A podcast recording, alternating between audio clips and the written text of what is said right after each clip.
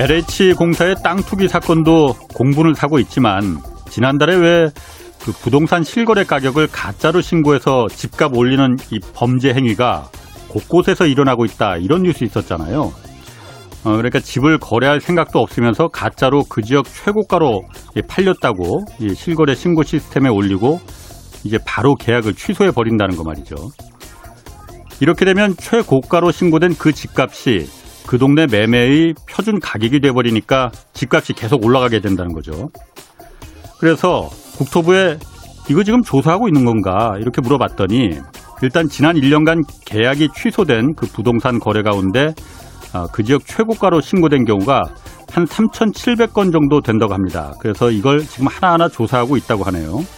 그래서 그러면 어떤 방법으로 조사하고 있는 거냐 물었더니 일단 그 실제 계약서가 존재하는지, 그리고 또 보통 집값의 한 10% 정도를 계약금으로 걸잖아요. 이 계약금이 상대방한테 실제로 전달됐는지, 그리고 계약을 취소했으면 취소한 사람이 2배 물어줘야 하잖아요. 그래서 실제로 2배 물어줬는지 이걸 조사하고 있답니다.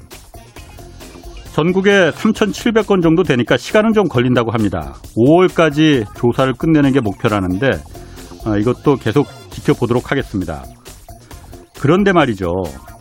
이 서울 같은 경우 최고가로 거래 신고했다가 취소한 게 37%나 된다고 하거든요.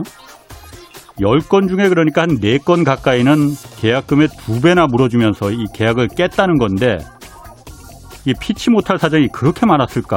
이거 진짜 솔직히 매우 의심이 듭니다. 이 물어줘야 할 위약금이 이게 한두 푼도 아닐 텐데 말이죠.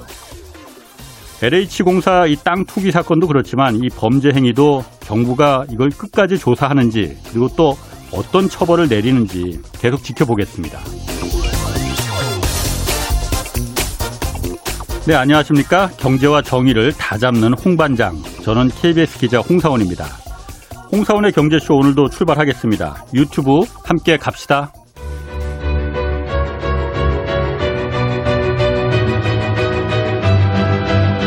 홍사원이 원하는 건 오직 정의. 시민을 위한 경제 정의를 향해 여러 걸음 깊이 들어가 봅니다. 네, 그 부동산 시장이 이제 반망세로 돌아섰다, 이런 분석 또 기사들 많이 나옵니다 요즘. 근데 실제 그런지 자세히 좀 알아보겠습니다. 키움증권 서영수 이사 나오셨습니다. 안녕하세요. 예, 안녕하세요. 키움증권 서영수입니다. 예, 좀 뵙겠습니다. 예. 잘 부탁드립니다. 예. 아, 이거 제가 부탁드려야죠. 예. 집값 오름세 뭐 꺾였다 뭐 이런 분석들 뭐 기사들 요즘 많이 나오거든요. 실제로 네. 꺾였습니까? 어느 정도는 상승률은 상당 부분 둔화된 것 같습니다. 그래서 예. 어떤 매매 가격, 그다음에 예. 전세 가격 이런 부분들이 이전보다는 둔화되고 있는데 예. 다만 상승률이 둔화되는 것이지 하락 전환된 것 같지는 않습니다. 그러니까 계속 상승을 하고 있다는 얘기죠. 네, 그러니까 이제 매수자가 있고 매도자가 있잖아요. 네. 그러니까 매수 수요가 둔화된 것이다. 매도자가 급매를 늘리는 그런 시점은 아닌 것 같다. 이렇게 볼 수 있습니다. 그 집값이라는 게 네. 그 거래량이 굉장히 중요하다고 하더라고요. 그렇죠. 거래량이 얼마나 되느냐. 네. 그래서 제가 오늘 서울시 그 사이트에 한번 들어가 봤거든요. 그랬더니 네. 올해 1월에 거래량이 그 5,700건이었는데 지난달 2월에는 2,600건으로 한 절반 정도 떨어졌더라고요. 그리고 이번 달 3월에는 보니까 오늘이 10일이잖아요. 오늘까지 140건이더라고요. 그러니까 거래량은 굉장히 정말 툭툭 떨어지는 것과 맞는 것 같아요. 죄송한데 그 데이터 잘못된 거고요. 아, 그래요? 예. 왜냐하면은 데이터를 신고하는 기간이 1개월이잖아요. 예. 그러니까 실제로는 조금 더 또 있는 것 같아요. 아. 그래서 보통 보면은 1월달 데이터는 3월달 데이터, 3월달에 어느 정도 예. 파악이 가능하고요. 지금 말씀하신 2월과 3월은 예. 신고가 아직 안 된 데이터들입니다. 아, 그래요? 그럼 예, 이건 신고가 안 된 데이터입니다. 예, 그래서 그거 가지고 예. 우리가 거래량이 네. 많이 줄었다라고 판단하는 건 좀 이릅니다. 아, 그렇군요. 예. 이건 그런데 조금 더 그 추이는 지켜봐야 되겠군요. 예, 다만 예. 좀 추이는 보면은 예. 어느 정도는 이전보다는 예, 줄어들었습니다. 근데 알아야 될 거는 2020년 거래량이 예. 우리가 데이터를 기록한 2006년 이후에 예. 최고치를 기록했어요. 거래된 무슨 말이죠? 거래량이 예, 역대 가장 많은 거래를 2020년도에 기록했다는 겁니다. 그래서 집값이 그렇게 올라간 거예요, 그러면은? 집값이 오르는 것과 거래량과는 약간 다른데요. 예. 시장의 분위기가 그야말로 초호황이었다는 거죠. 뭐 영국에서 뭐 다 20, 30대들도 집 사고 막 그랬다는 거 하니까. 예, 예전에는 어땠냐면 가격이 오른다라면 서울 강남 중심으로 올랐잖아요. 네네. 그럴 때는 거래가 그렇게 많이 터지지 않아요. 그런데 지금 나타나는 가장 큰 특징은 가격의 상승이 전국적으로 나타났거든요. 그래서 가격의 상승과 거래가 엄청나게 터지는 이런 특이한 현상들이 나타났죠. 2020년에. 작년에. 예. 그래서 그 트렌드가 2021년도에도 어느 정도 지속되고 있어요. 그래서 언론에서 얘기하는 것처럼 거래가 급감했다라는 얘기는 아직 섣부릅니다. 그렇군요. 예. 작년에 어쨌든 집값이 굉장히 올랐잖아요. 네, 그랬죠. 역대 최고치를 기록했죠. 그게 그럼 어쨌든 그 전에도 그러니까 그 집값이 상승하고 그런 경우 많이 있었잖아요. 주기가 있다고도 하고. 네, 그렇죠. 작년에 좀 이게 좀 특이점이라고 할까요? 그런 게 좀 있습니까? 특이점을 찾는다라면 우선 일반적으로는 이제 아파트 가격 특히 이제 서울 그리고 강남 중심의 아파트 가격 상승이 일반적인 거였잖아요. 그런데 최근에 나타난 현상은 정부가 이제 총량적으로는 금리를 낮추고 대출을 활성화하는 정책을 취했어요. 그러니까 당연히 집값은 수요는 늘어나잖아요. 집에 대한 수요는 늘어나는데 여기에 이제 서울의 아파트 가격에 대한 규제를 하다 보니까 예전과는 달리 이 서울과 지방 간의 가격 격차가 다시 말하면 지방이 훨씬 더 많이 오르는 거예요. 특히나 이제 실수요자들이 많이 증가하는 현상들이 나타나고요. 특히 20, 30대라고 할 수 있고요. 네. 그다음에 지방이라고 할 수 있는데 이런 실수요자들의 주택 구매 수요가 급격히 증가한 것들이 결국에는 거래량 증가로 연결되는 거죠. 이게 첫 번째이고요. 두 번째는 집값이 이렇게 오르면 전세 가격은 안정화되는 경향이 있어요. 집값이 오르면 전세 가격은 안정된다. 네. 근데 그렇지 않았나 보군요. 이번에는 사실상 역대 최고치를 또 마찬가지로 2015년 이후 최고치일 겁니다. 그래서 전세 가격도 그렇게 많이 올랐고요. 그것도 또 좀 분석을 해볼 필요가 있습니다. 실거래 기준으로 고분다라면 계약 갱신이 되는 게 있고요. 안 되는 게 있잖아요. 그렇죠. 안 되는 걸 계산해 보면 거의 20% 이상 YOY로 올랐으니까 그렇게 계산하면 역대 거의 몇 번째 안 되는 거죠. 그래서 전세 가격도 많이 오르고 집값도 많이 오르고 거래량도 급격히 늘어나는 과거에 보지 못한 현상들이 나타났습니다. 이거는 굉장히 어찌 보면 사회적으로도 사실 심각한 현상이라고 볼 수 있죠. 그리고 또 다른 이유도 또 그 두 가지가 그러면 좀 특별한 이유인가 보죠. 특별한 특이점이었나 보죠. 그러면은 지금은 어쨌든 매수 수요가 좀 줄었다고 이제 보시는 거잖아요. 그렇죠. 그 이유가 특별히 좀 있습니까? 정부가 어쨌든 국토부에서 공급 대책도 내놨고 여러 가지 부동산 대책 그게 좀 먹힌다고 보는 건지 아니면 다른 이유가 좀 있는 건지. 죄송하지만 제가 죄송하다는 말씀드린 건 정책 당국자들 죄송하게 말씀드리는데 죄송할 거야 없죠. 이번에 이사 대책으로 인해 주택 시장이 안정화된다 이렇게 좀 전망을 하고 또 분석하시는 분들이 있더라고요. 그런데 저희는 그렇게 보고 있지 않고요. 그것과 무관하다. 사실은 약간 효과 있겠죠. 사실은 그거보다는 저희가 지난번에도 한번 나와서 말씀을 드렸지만 결국에는 정부가 그동안 대출 규제한다 했지만 사실은 그렇게 심각하게 안 했거든요. 그러니까 역대 최대의 대출 증가율이 나타났고요. 근데 그것을 2020년 하반기 말부터 본격적으로 대출을 줄이기 시작합니다. 그렇죠. 대출을 줄이면 어떤 일이 나타나냐면 진짜 줄이면 금리가 올라갑니다. 그래서 신용대출 금리가 가파르게 올라가게 되고요. 그리고 대출 한도가 확 주니까 실제 숫자로 2021년 2월에 신용대출 같은 경우에는 마이너스가 나타나고요. 그리고 전체 대출 가계대출 순증 규모도 과거의 절반 이하로 줄어들 거죠.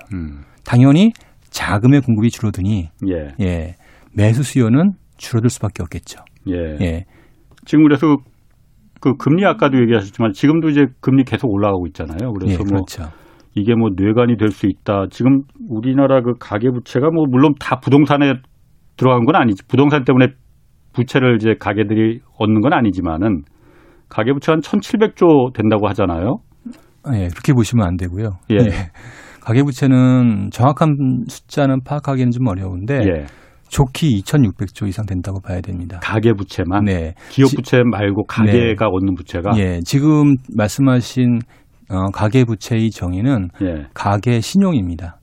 가계신용은 가계대출과 신용 예. 판매를 포함한 수치이고요. 여기에 개인사업자 부채가 포함되어 있고요. 예. 이게 국제기준입니다. 예. 그리고 또 하나 우리가 알아야 될 것은 임대보증금이라고 우리가 이제 전세라든지 네. 월세라든지 할 때 임대보증금 있잖아요. 예. 이 사적부채도 가계부채에 포함되어야 됩니다.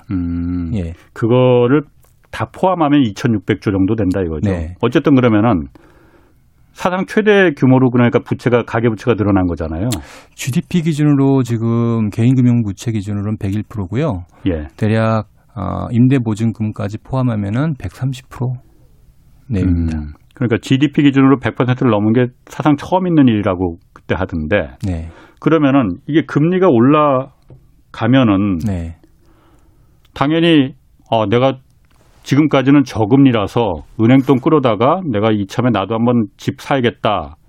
왜냐면 워낙 싸니까 했는데 금리가 올라가기 시작하니 이거 함부로 이제 더군다나 금리가 지금보다 더 오를 가능성도 있을 것 같은데. 그렇죠. 그러면은 함부로 지금 집 사면 안 되겠네. 이런 생각들이 시장에 작용하다 보니까 이 매수 수요가 좀 낮아진 것도 있다고 봐야 됩니까? 이렇게 생각하시면 됩니다. 보통 보면 한쪽만 보시는데 금리만 네. 보시잖아요. 금리와 한도는 같이 움직여요. 예. 금리가 올라가면 한도도 줄어듭니다. 또는 한도가 줄기 때문에 금리가 예. 오릅니다. 그래서 사실상 대출의 한도가 줄게 되니까 예. 대출 한도가 줄면 당연히 매수 여력이 줄겠죠. 그러니까 집을 살 수 없는 거고. 그래서 매수 수요가 늘어나는 거죠. 이렇게 보시면 됩니다. 아, 그러니까 예. 금리가 올라가면 어차피 예전에는 1억까지 대출받을 수 있던 거를 지금 뭐 한 5, 6천만 원밖에 대출 못 받는다. 이렇게 한도도 내려간다 이거죠. 일반적으로 한도를 줄이기 때문에 금리가 올라가는 거다. 이렇게 보셔야지. 예. 예. 그렇군요. 예. 조금 다르죠. 예. 그러면은 그 얼마 전에 제 그 아는 회사 직원들도 한 그 얘기를 하더라고요. 네. 그러니까 그 청약에 당첨돼서 네. 이제 그 이제 들어갈 이제 기회가 생겼는데 말씀하신 대로 대출 규제가 갑자기 그렇죠. 정부에서 이제 조여버리니까 네. 그럼 돈 있는 사람들만 그러면은 이 집 사라는 거고 돈 없는 사람들 이 기회마저도 그럼 박탈돼야 되는 거냐 설득력 있거든요. 네. 어떻습니까? 그런 부분에 대해서는 그러면 이 부분에 대해서도 정부 당국이 그런 부분을 아예 무시할 수는 없는 거 아니에요? 참 딜레마인데요. 예. 그게 이제 어떤 게 국민들한테 좋을 것인가 고민할 필요가 있습니다. 그렇죠. 집값이 싸다라면 예. 당연히 뭐 무리해서라도 살 수 있는 거잖아요. 예. 그렇죠. 무리의 개념은 뭐냐면 약간의 자기의 소득에서 예. 원리금 갚는 범위가 충분히 어느 정도 컨트롤할 수 있는 범위라고 우리가 말할 수 있는 거잖아요. 네네. 이거를 이제 뭐 DSR이라든지 이런 것도 얘기하는 건데요. 예. 이게 어느 정도 된다라면 얘기가 되는데 만일에 지금 집값이 이미 비싼데 예, 무리하게 대출 한도 풀어줘서 예, 원리금 상환 비율이 자기 소득의 80% 100%다. 그건 뭘 말하냐면 결국에는 집을 사면은 그 다음부터는 계속 그 사람은 빚의 허덕이라는 얘기인데 예. 정부가 그렇게 권장하는 게 맞는지 한번 고민해 볼 필요가 있는 거죠. 그건 바람직하지 않습니다. 아, 바람직한 그렇죠. 정도가 아니죠. 바람직하지 않은 정도가 아니라 이거죠. 예. 예. 맞습니다. 굉장히 심각한 예. 예, 상황이라고 볼 수 있는 거죠. 이 정책이 그러니까 어느 누구의 입장에 서서 어떤 식으로 정책을 펴느냐 그게 그래서 사실 중요한 거거든요. 그렇죠. 누구의 입장에 그래서 그 정책을 똑같은 정책이라도 네. 누구의 입장에서 그 정책을 펴느냐. 예. 그런데 다시 돌아가서 네. 다들 궁금한 게 그걸 거란 말이에요.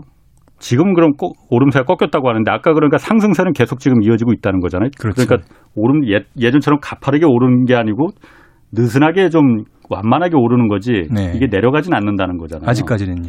앞으로는 어떻게 될 것 같습니까? 저희가 예측하기보다는 예. 지금 상황에선 대응하는 국면인 것 같아요. 예. 예, 이렇게 좀 조심스럽게 말씀을 드리고요. 우선은 아까 이제 금리를 얘기했잖아요. 네. 근데 이제 아셔야 될 거는 한국은 좀 많이 헷갈려 하실 텐데 제가 이런 얘기하면 좀 처음 들으실 거예요. 한국은 은행 중심의 금융 시스템을 갖고 있는 나라예요. 예. 예. 그래서 전체의 빚 또는 자금 조달 이걸 분석해 보면 미국 같은 경우에는 자본시장에서 조달하는 게 30% 정도, 70% 정도 되고요. 예. 은행을 통한 게 30%예요. 네. 예. 근데 우리나라는 어떨까요? 반대입니다. 은행이 70 그리고 자본시장이 30이에요. 그래서 핵심은 뭐냐면 결국에는 시장 또는 이 전체적인 자금의 수요에 평균 가격을 결정하는 거는 예. 시장의 금리가 아니라 국채금리든 이런 금리가 아니라 은행의 대출금리예요. 예. 은행의 대출금리가 어떻게 결정되냐 이게 굉장히 중요한 이슈예요. 예. 예. 아까 가계부채 얘기했잖아요. 예. 가계부채가 이렇게 많은 이유에 대한 고민을 해볼 필요가 있어요. 왜 많을까요? 금리가 싸니까는 그냥 별 부담 없이 그냥 대출 받은 거 아니에요? 정상적인 케이스에는 원금을 내야 되잖아요. 예. 원금을 내게 되면 아무리 금리가 싸도 자기가 받을 수 있는 범위가 적어집니다. 예. 근데 원금을 안 내게 되면요. 충분히 예, 자기가 예, 많은 대출 받을 수 있잖아요. 더군다나 예. 금리가 낮아지니까 예. 더욱더 범위는 더 한도는 커질 겁니다. 예. 그렇게 된다라면 이제는 어떤 문제가 생기냐면은 이자만 예. 남잖아요. 예. 더군다나 이자가 변동금리 이자란 말이에요. 예. 또는 신용대출 같은 경우는 1년마다 예, 금리가 바뀌고요. 예. 이런 상황에서 금리가 올라가게 되면요. 예. 부담이 되죠. 한꺼번에 부담이 돼요. 예. 제가 아까 말씀드렸잖아요. 금리가 오르면 한도가 줄어든다. 네. 그러면 원금을 갚았을 때는 상관이 없는데 예. 원금을 안 갚게 되면은 한꺼번에 문제가 몰아닥치는 거예요. 이게 가계부채의 리스크의 핵심인 거예요. 그래서 우리가 금리를 대단히 민감하게 보는 거고요. 예. 예. 그러니까 정부 역시 이거에 대해서 대단히 걱정스러워하는 거고요. 따라서 정부가 왜 먼저 대출 규제를 강화했냐. 예. 시장의 금리가 올라갈 것 같거든요. 그러니까 먼저 지금 대응한 거예요. 아, 먼저 선 대응했다고 보는 거예요. 그럼 대출 예. 규제를 한 게 금리가 올라갈 게 이미 눈에 보이니? 11월, 12월부터 대출 규제를 본격적으로 예. 예, 예. 준비했고 예. 그다음에 3월 달에 다시 또 이제 중순경에 예, 가계부채 종합대책을 또 발표하거든요. 예. 그것도 이제 같은 맥락에서 나오는 대책이에요. 결국에는 먼저 하지 않으면 이 리스크를 우리가 한꺼번에 예, 감당해야 된다. 이럴 수밖에 없잖아요. 예. 이거에 대응하기 위한 정책적 전환이다. 이렇게 보셔야 될 거예요. 그럼 그러니까 말씀하시는 건 지금 뉘앙스로 보면 앞으로는 집값이 하락할 수밖에 없다. 이런 뉘앙스로 제가 들리는데요. 근데 하락의 문제가 이런 거죠. 현재의 시스템상 딱 들어봐도 예. 단기간 내에 10% 20% 빠지면 어떻게 될까요? 저는 사실 그렇게 됐으면 좋겠는데 예. 그렇게 되면 감당하기 경제 충격이 너무 크다 이거죠. 아무도 좋아하지 않는 상황이잖아요. 예. 예. 정책 당국 입장에서는 그거를 고려하지 않을 수 없는 거죠. 예. 예. 결국에는 소프트 랜딩 예. 예. 최선은 집값이 안 빠지는 게 최선이고요. 예. 예. 그다음에 차선책은 소프트 랜딩일 텐데, 예. 그거를 이제 어떻게 할지에 대해서는 이제 외부 환경, 그 다음에 정치적 여러 가지 여건, 변수 예. 이런 것들에 의해서 결정되겠죠. 제가 그래서 지금은 대응의 국면이지 어떻게 보면은 예측의 국면은 좀 아닌 것 같다. 왜냐하면 정부 스스로도 어떻게 정책을 취해야 될지 제가 보기엔 잘 모를 것 같아요. 아, 정부 행정부에서도? 예. 그걸 모르면 되나? 아, 그렇죠. 그래서 3월달 2월 말 3월 초에 발표하기로 했던 가계부채 종합대책도 3월 중순 이후로 좀 미루었고요. 예. 예. 지금 이런 예상도 있어요. 그러니까 지금 공급대책도 공급대책이지만은 6월 1일부터 그러니까 종부세 그 세율이 크게 이제 적용이 되잖아요. 인상되는 게 지난번에 그 세무사안보는 나오셔서 다주택자 같은 경우에는 250%에서 300%까지 올라갈 수 있다. 그러니 정말 그때부터는 헉소리 날 거다라고 해서 주택 매물이 쏟아질 가능성 그렇게 되면은 제가 집을 뭐 한 두세 채 갖고 있다 하더라도 내놓을 것 같거든요. 그 정도 이제 집값이 더 이상 올라갈까? 그 확신이 있으면 몰라도 세금이 그 정도 250%, 300% 만약 그 더 나온다면은 이 나머지 두 채, 세 채 있는 집들은 내놓지 않을까. 그럼 집값이 그때부터 정말 본격적으로 아까 말씀하신 대로 10%, 20%까지는 아니더라도 본격적인 하향을 곡선을 그리지 않을까라는 생각도 들거든요.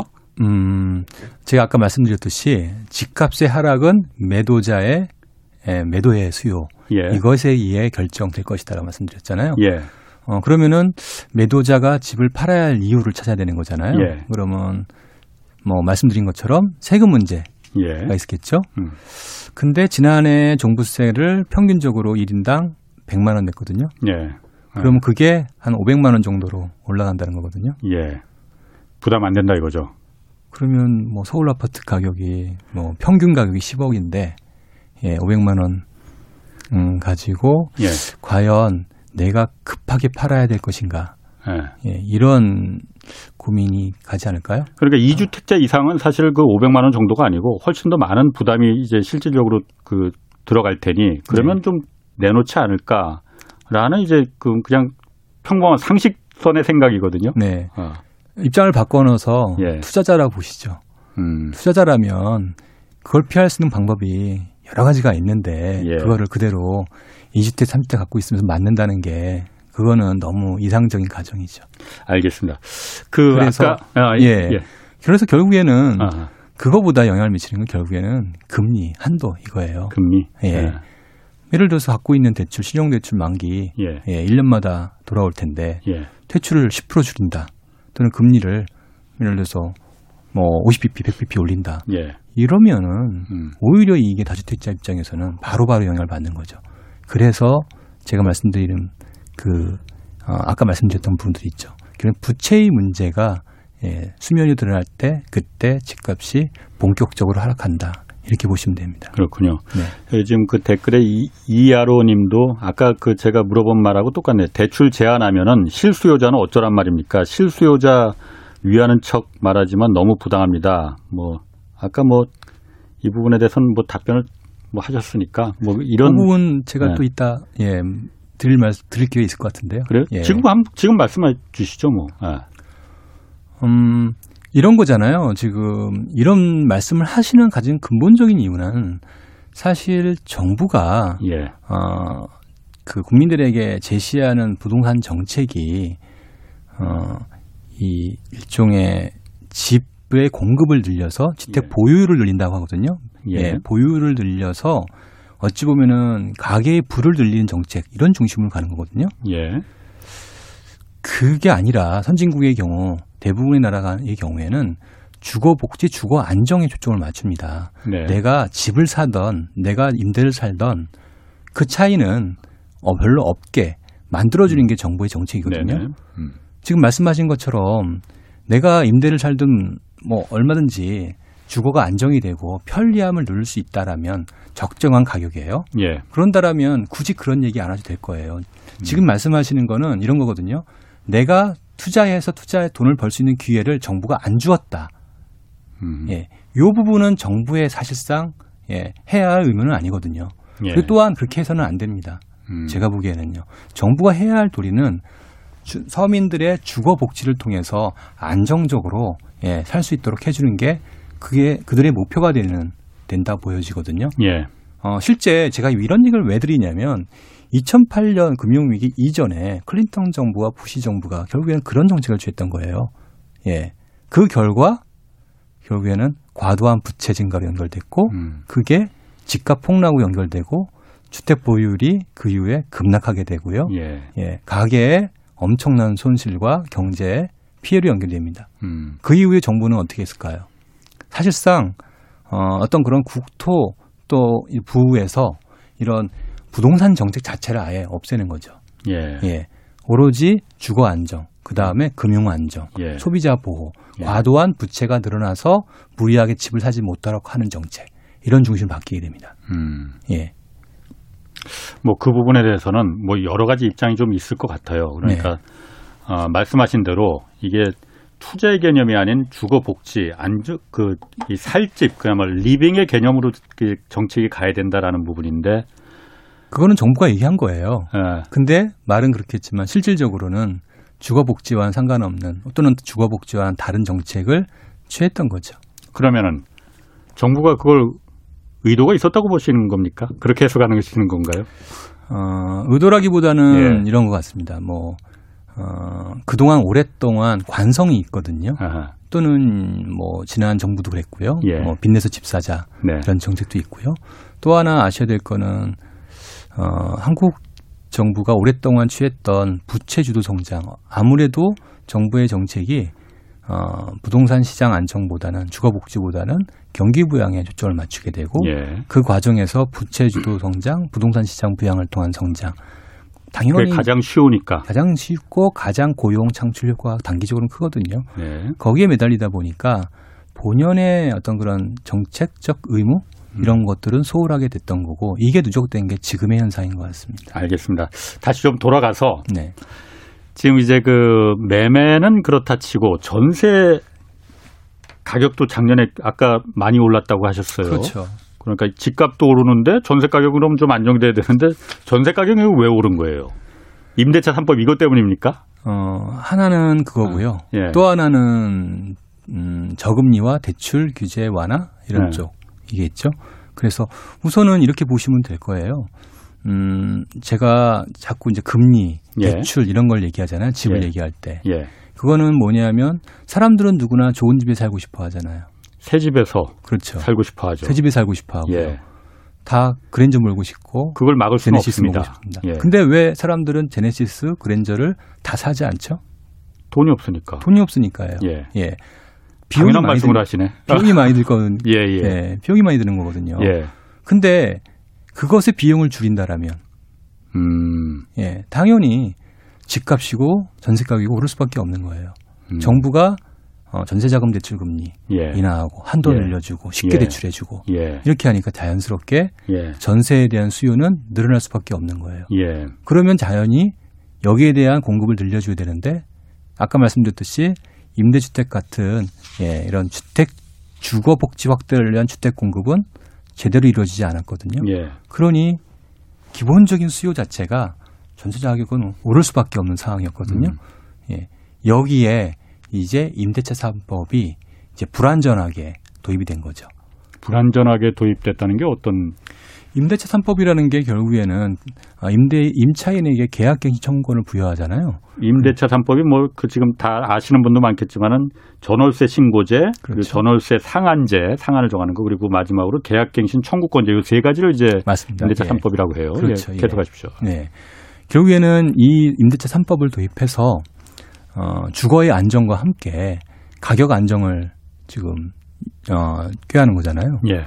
시장의 가격 상승 잠재력은 예. 예를 들어서 20%인데 네. 이걸 5%로 이제 묶는다는 거예요. 예. 그러면 이게 성공하려면 어떻게 해야 되죠? 법으로 강제할 수밖에 강제하고 네. 모든 예외를 없애서 예. 모든 사람들이 그 법에 예, 통용되도록 해줘야 돼요. 예외를 너무 많이 줬나요, 그러면은? 예. 근데 예외를 두게 시작하면은 예. 기본적으로 시장은 20인데 예. 예. 5% 올라가게 되면 예, 5%에 적용되는 사람들과 아닌 사람 간에 예, 엄청난 가격 예, 이중 가격제가 형성이 되는 거죠. 그건 사람들이 못 참지. 못 참죠. 예외라는 게 그럼 어떤 걸 좀 한번 예를 들어보시죠. 그 예외라는 게 어떤 걸 그렇게 많이 뒀는지. 예. 계약갱신 청구권 두 가지 문제점을 들 수 있어요. 첫 번째는 계약갱신 청구권에 대한 예외 조항이 너무 많다. 계약갱신 청구권이라는 거는 갱신할 때 그러니까 원래는 2년 계약인데 그렇죠. 2년에서 2년을 더 추가로 할 수 있는 그거 말씀하시는 예, 거죠? 맞습니다. 예. 그래서 임차인이 이제 주거 안정을 위해서 4년까지 살게 하자. 네. 이게 취지잖아요. 그렇죠? 좋은 거잖아요. 예, 너무 좋죠. 예. 임차인 입장에서 본다면. 네. 근데 임대인 입장에서는 안 좋을 거 아니에요. 임대인 입장에서는 네. 그렇죠. 그래서 임대인의 어떤 재산권 보호라는 명목으로 예. 충분히 뭐 있을 수 있는 얘기잖아요. 그렇죠? 그래서 이때 예. 계약갱신 청구권의 거절 사유라는 걸 만들었어요. 거절 사유. 그러니까 예. 임대인이 계약갱신을 안 돼, 네. 갱신 안 돼 이렇게 할 수 있는 사유를 만들어줬다 이거죠. 그렇죠. 대표해 보십시오. 대표적으로 내가 들어가서 하면 예. 집주인이 들어가서 그렇죠. 살겠다. 사실 뭐 납득할 만하잖아요. 당연하죠. 그렇죠. 예. 근데 이거를 직계 존속까지 확대했고요. 예. 두 번째는 그러면 지금 들어와 사는 건지, 예. 6개월 뒤에 들어와 사는 건지, 예. 그다음에 1년 뒤에 들어와 사는 건지 명확한 기준도 없잖아요. 그냥 기준이 없어요? 기준도 없죠. 그러니까 우선은, 본인뿐만이 아니고 네. 아버지나 자식이 들어가서 살아도 그걸 예외적으로 허용을 해줬고 허용해주고요. 또 1년 뒤에 들어갈지 뭐 6개월 뒤에 들어갈지 그걸 기간을 안 정해줬다는 거예요? 그러니까 이제 나중에 네. 실제 이럴 수도 있는 거죠. 내가 들어간다고 했는데 안 들어갈 수도 있는 거고요. 팔 수도 있는 거고요. 다양한 행위가 이룰 수 있겠죠. 그럼 그런 부분에 대해서는 처벌이나 이런 게 없습니까? 그거를 당연히 처벌을 해야겠죠. 그렇죠. 누가 할까요? 정부가 그러는지 안 그런지를 파악해서 예, 정부가 과징금이라든지 이런 걸 통해서 문제를 해결해야 될 거 아닙니까? 그거 파악 안 합니까 그러면은? 그거를 정부가 파악하는 게 아니라 예. 개인에게 맡겼어요. 임차인한테 맡겨서 임차인이 신고하게 소송을 걸게 한 거예요. 소송을 걸게? 예. 그걸 누가 소송을 해? 그냥 소송비가 예. 예, 피해 보상 금액보다 훨씬 더 많이 드는 그런 법안을 만들었어요. 그러니까 지금 말씀하신 걸 보면 가장 대표적인 예외고 문제점이라는 게 계약갱신 청구권 이 부분을 좋은 의지로 선한 의지로 만들었는데 아까 제가 잠깐 말씀드렸듯이 좋은 정책이라 하더라도 그 정책이 누구의 입장에 서서 누구 편을 보고 만들었느냐에 따라서 정반대가 될 수도 있는데 임차인이 아닌 그러니까 세입자가 아닌 집주인의 편을 너무 많이 봐줬다. 이걸 말씀하시는 거군요. 꼭 그렇게 하기보다는 어쨌든 예. 중요한 거는 누구의 편이다 아니다라기보다는 예. 본질적으로 정부가 시장에 개입했어요. 네. 그렇죠? 예. 시장에 개입했으면 시장의 균형은 무너지게 돼 있거든요. 예. 무너지게 되면 그 문제점이 자연스럽게 생긴다고요. 예. 그것을 어떻게 보완할지 이 부분에 대한 고민들이 필요한데 그거 부분에서 너무 소홀했고요. 예. 중요한 건 그 다음인데 당연히 처음 도입한 이 문제가 심각할 수밖에 없잖아요. 예. 근데 지금 8월 달에 도입해서 지금 3월이면 거의 이제 6개월이 넘었는데 예. 이런 문제 때문에 많은 사람들이 피해를 보고 있고 실제 어떤 상황이냐면 서울의 경우에는 특히 강남 같은 경우에는 계약갱신 청구가 거의 한 80%, 70% 이상 이루어지는 것 같아요. 예. 근데 이제 지방 같은 경우에는 예. 전세 금액도 작고 예. 그리고 아무래도 이제 잘 감시의 사각지대가 예, 이제 모르고 그러니까 대부분은 이제 그게 잘 안 이루어지는 거예요. 그러니까 갱신하고 싶어도 집주인이 그냥 예, 안 할래. 내가 들어갈게 통보하고 그냥 끝내버리는 거죠. 예, 아니면 그럴 수도 있어. 타협하자. 예, 원래는 5%만 올리는 건데 20% 올려줘. 이렇게 흥정을 할 수도 있고요. 예. 그래요? 그러면은 그 계약 갱신 청구권이라는 걸 지금 대표적으로 좀 손볼 부분이라고 좀 말씀하시는 것 같은데 이게 제가 지금 원뜻 생각 드는 게 작년 8월에 이 법안이 7월인가 8월에 이게 제도가 시행이 됐잖아요. 네. 그러면은 이제 올 7월 내년 7월이면은 이제 2년이 되는 거 아니에요? 그렇죠. 그럼 2년을 이제 새로 이제 그때부터는 이제 2년에서 4년이 끝나는 경우에는 새로 더 많은 전세금을 받을 수 있다는 그렇게 받을 수 있지 않겠어요?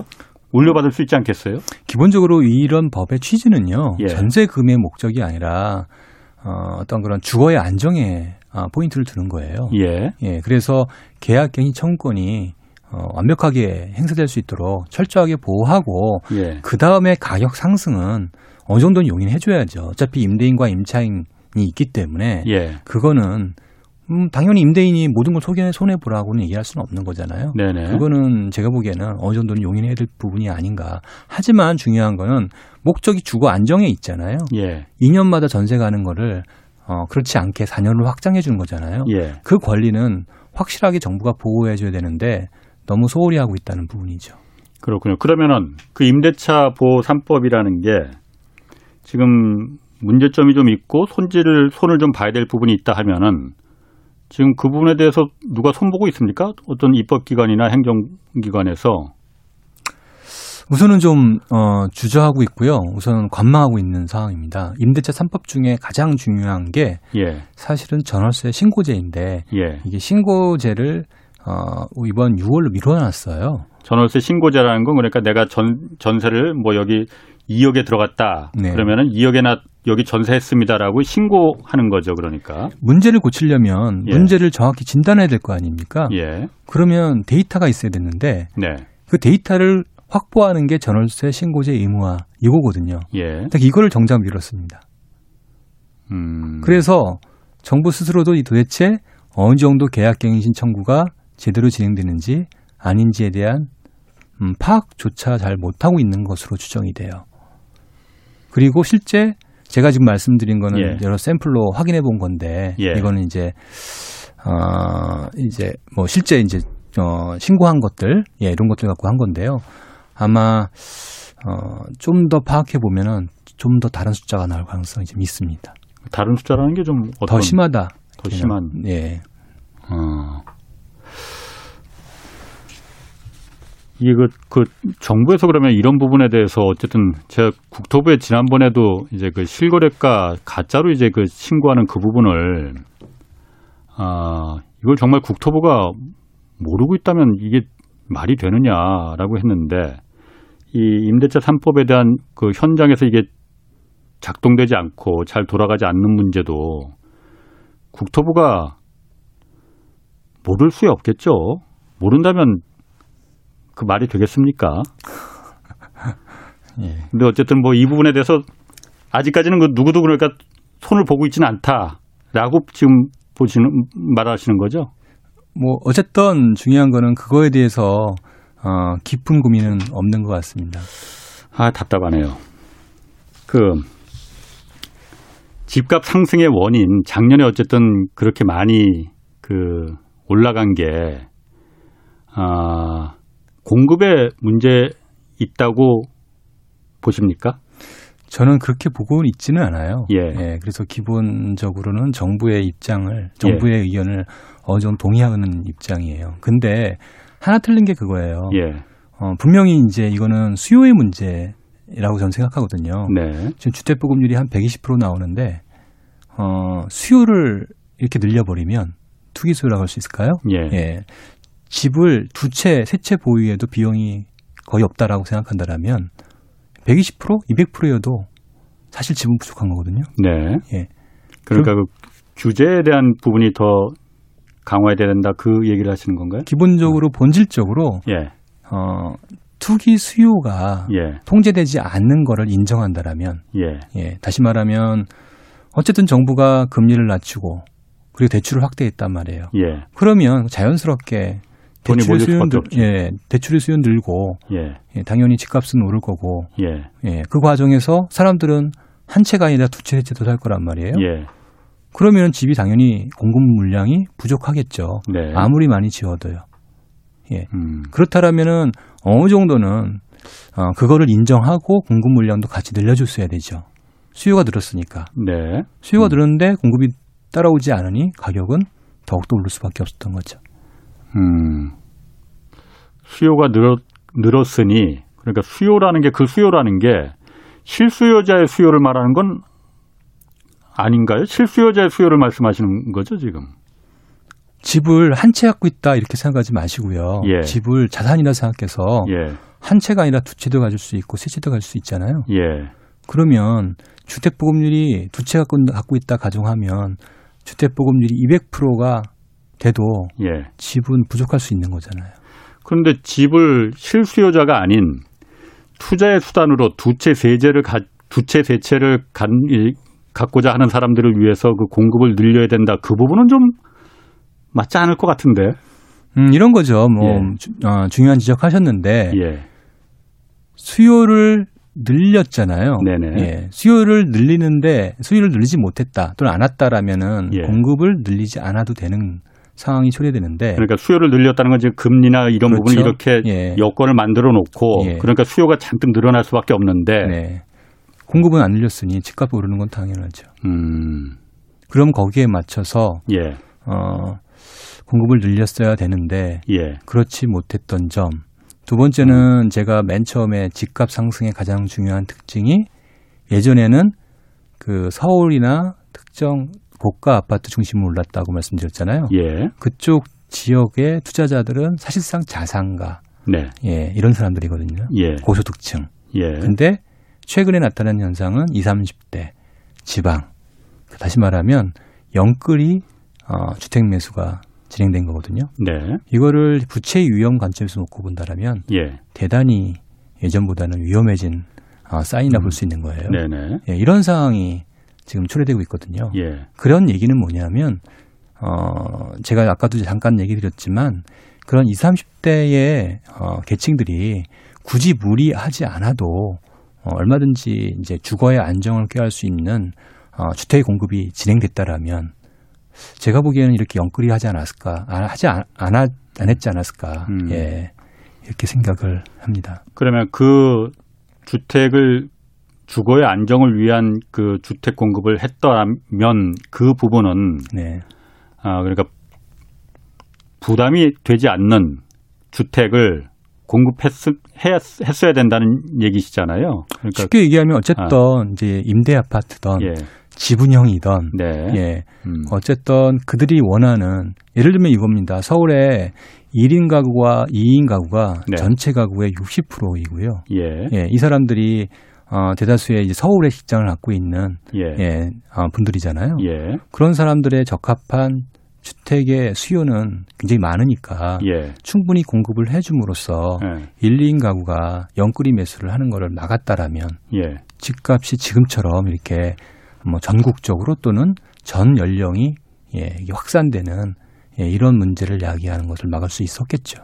그런데 당장 그런 얘기라면 이런 이제 반론이 나온단 말이에요. 그러니까 그런 1, 2인 가구 그러니까 젊은 사람들이 쉽게 말해서 임대주택을 이제 얘기를 한다면은 네.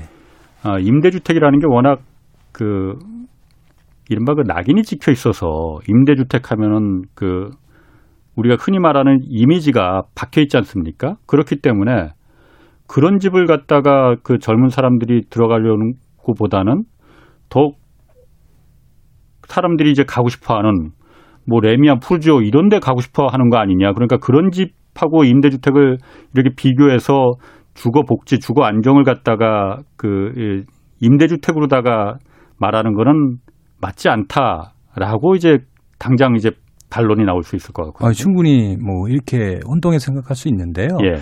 우리가 이제 주거의 이제 관점에서 본다라면 좀 자녀가 4인 가구 뭐 이렇게 되는 예.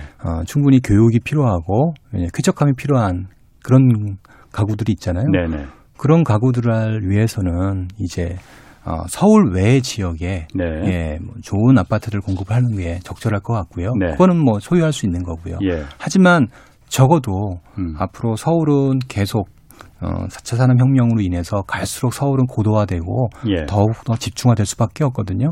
거기에 좋은 아파트의 공급을 하는 거는 사실상 무리가 있는 거죠. 예. 그런 지역에는 20, 30대가 직주 근접할 수 있는 그리고 그 내에서 모든 걸 해결할 수 있는 다시 예. 말하면 뭐 맞벌이 부부인 경우에는 1시간 반 이상 있는 지역에 예, 집을 사는 게 중요한 게 아니라 예, 가는 게 너무 많은 어려움을 겪고 있잖아요. 예, 예. 실제 그렇게 가까운 데서 살 수 있도록 그렇게 주택을 공급해 준다라면 예. 완전히 다른 상황이 나타날 겁니다. 그렇구나. 이거는 근데 아셔야 될 거는 예. 선진국의 대부분의 나라들이 수도에 해당되는 집중되는 지역의 경우에는 대부분 예. 이런 형태를 띠고 있다는 거예요. 그렇죠. 잘 아시겠지만 뭐 주요 한강변에 또는 주요 이제 세느강이든 어느 강이든 예. 가보시면 도심지에 예, 고급 아파트가 있는 경우가 그렇게 흔하지 않거든요. 예. 예. 대부분은 뭐 도시는 어떤 그런 기업이라든지 예. 또는 임대 아파트라든지 이런 게 공급이 되는 거고 예. 실제 주거 할 수 있는 좋은 한 40대, 50대의 사람들은 교외에 나가서 예, 거주하는 거고 이렇게 이루어져야만 예, 어느 정도 이게 이제 그들이 원하는 20, 30대가 원하는 그런 예. 수요들을 해결할 수 있거든요. 그렇군요. 뭐 그런 뭐 다른 뭐 프랑스나 뭐 미국을 이제 한국의 경우하고는 좀 1대1로 비교하기에는 좀 무리가 좀 있을 것도 같고, 이런 얘기들을 좀 그 분석을 하더라고요. 저도 그러니까 예전에 이제 이런 그 부동산 취재 이거 할 때 보면은, 결론은 그러니까 그렇게 어렵지 않은 것 같아요. 네. 정말 정부가 집값을 잡으려면은, 그리고 공급이 모자라서 공급을 늘려서 집값을 잡겠다고 하면은 10억짜리, 15억짜리 분양가가 이런 비싼 아파트 100만 채 공급돼도 절대로 이거는 집값 못 잡는다. 안 되죠. 젊은 사람인데 그 돈이 어디 있느냐. 이거는 또 다른 그야말로 있는 사람들을 위한 그 투기를 일으킬 수밖에 없으니 예. 싼 값에 들어갈 수 있는 싼 값의 주택을 좋게 지어서 많이 공급하는 게 최선의 방법이다. 라고들 많이들 결론을 하거든요. 그렇죠. 얼핏 보기엔 굉장히 쉬워 보여요. 쉬워 보이지만은 현실적으로 그게 불가능하거나 또는 굉장히 어려운 거죠. 그 부분을 이번에 그래서 그 공공이 주도하는 그렇죠. 그 공공 주도 그 공급 정책이 그 부분을 일부 포함하고 있는 거 아닌가요? 그러니까 제가 말씀드렸던 그런 아이디어가 예, 결국에는 2020년 하반기 이후에 진행된 8.4 대책, 예. 그다음에 이번에 2.4 대책에 이런 것들이 반영된 거예요. 예. 근데 이제 기본적으로 이제 시민들이 네. 원하는 게 워낙 이제 자기 집을 원하잖아요. 네네. 그래서 일정 부분의 자기 집과 임대 아파트를 넣어서 예. 공급하고자 하는 건데 이게 이제 문제는 뭐냐면은 실현 가능성에 이제 부딪히는 거죠. 예. 그러니까 그냥 분양을 하든지 또는 자율적으로 하도록 하면은 알아서 잘할 수 있는데 예.